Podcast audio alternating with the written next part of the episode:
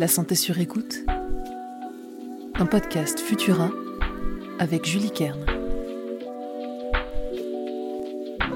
Bonjour, c'est Julie, chef de rubrique santé chez Futura. Bienvenue dans ce nouvel épisode de La santé sur écoute. Vous savez sans doute que le mois de juin est consacré à la célébration des minorités sexuelles et de genre. Des Gay Pride ou des marches des fiertés sont organisées un peu partout en France. Il n'est peut-être pas trop tard pour rejoindre un cortège près de chez vous et apporter votre soutien à la communauté LGBT si vous le souhaitez. Car les minorités sexuelles et de genre font l'objet de discriminations, de violences physiques ou verbales qui ont de graves conséquences sur leur santé, surtout leur santé mentale. Les risques de dépression, de pensée suicidaire, d'anxiété sont plus élevés chez les LGBT que dans la population générale, surtout chez les jeunes.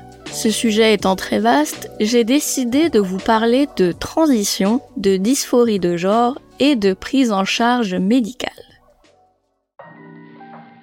Les transgenres sont particulièrement concernés par des pensées suicidaires, voire par l'élaboration d'un plan concret pour mettre fin à leur jour. Cette détresse extrême est le résultat de plusieurs facteurs, parmi lesquels on peut citer la dysphorie de genre. Ce mot est utilisé pour décrire la souffrance profonde que ressentent les personnes qui ne sont pas en accord avec le genre qui leur a été assigné à la naissance. Toutes les personnes atteintes de dysphorie de genre n'entament pas une transition, mais pour certaines, c'est la seule manière de mettre fin à leur souffrance. Cette transition, qu'elle soit du masculin vers le féminin ou l'inverse, ne peut pas se faire sans l'accompagnement de professionnels de santé sensibilisés aux problématiques spécifiques des patients LGBT. Car une prise en charge trop lente ou inadéquate peut aggraver leur état de santé. Il y a quelques jours, les résultats de la première étude clinique randomisée sur l'effet de la prise de testostérone sur la dysphorie de genre ont été présentés à un congrès d'endocrinologie à Chicago.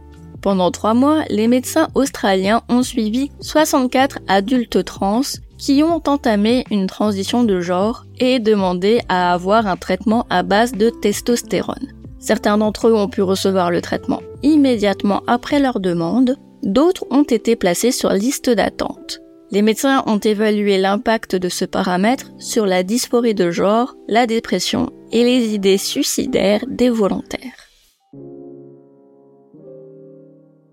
Il en ressort que l'accès rapide à la testostérone a permis de réduire de 52% les envies suicidaires chez les adultes trans de l'étude. Ce chiffre tombe à 5% pour ceux placés sur liste d'attente.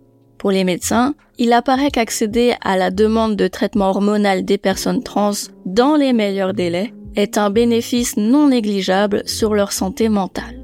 Prendre soin des membres de la communauté LGBT, c'est garder notre santé à tous sur écoute. Merci d'avoir passé ce moment avec moi. Vous trouverez les sources de cet épisode dans la description pour vous forger votre propre avis.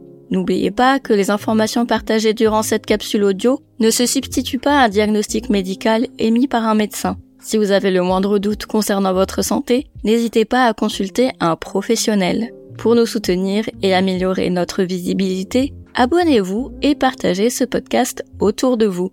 On se retrouve dans 15 jours pour un nouvel épisode de La Santé sur écoute. À très vite!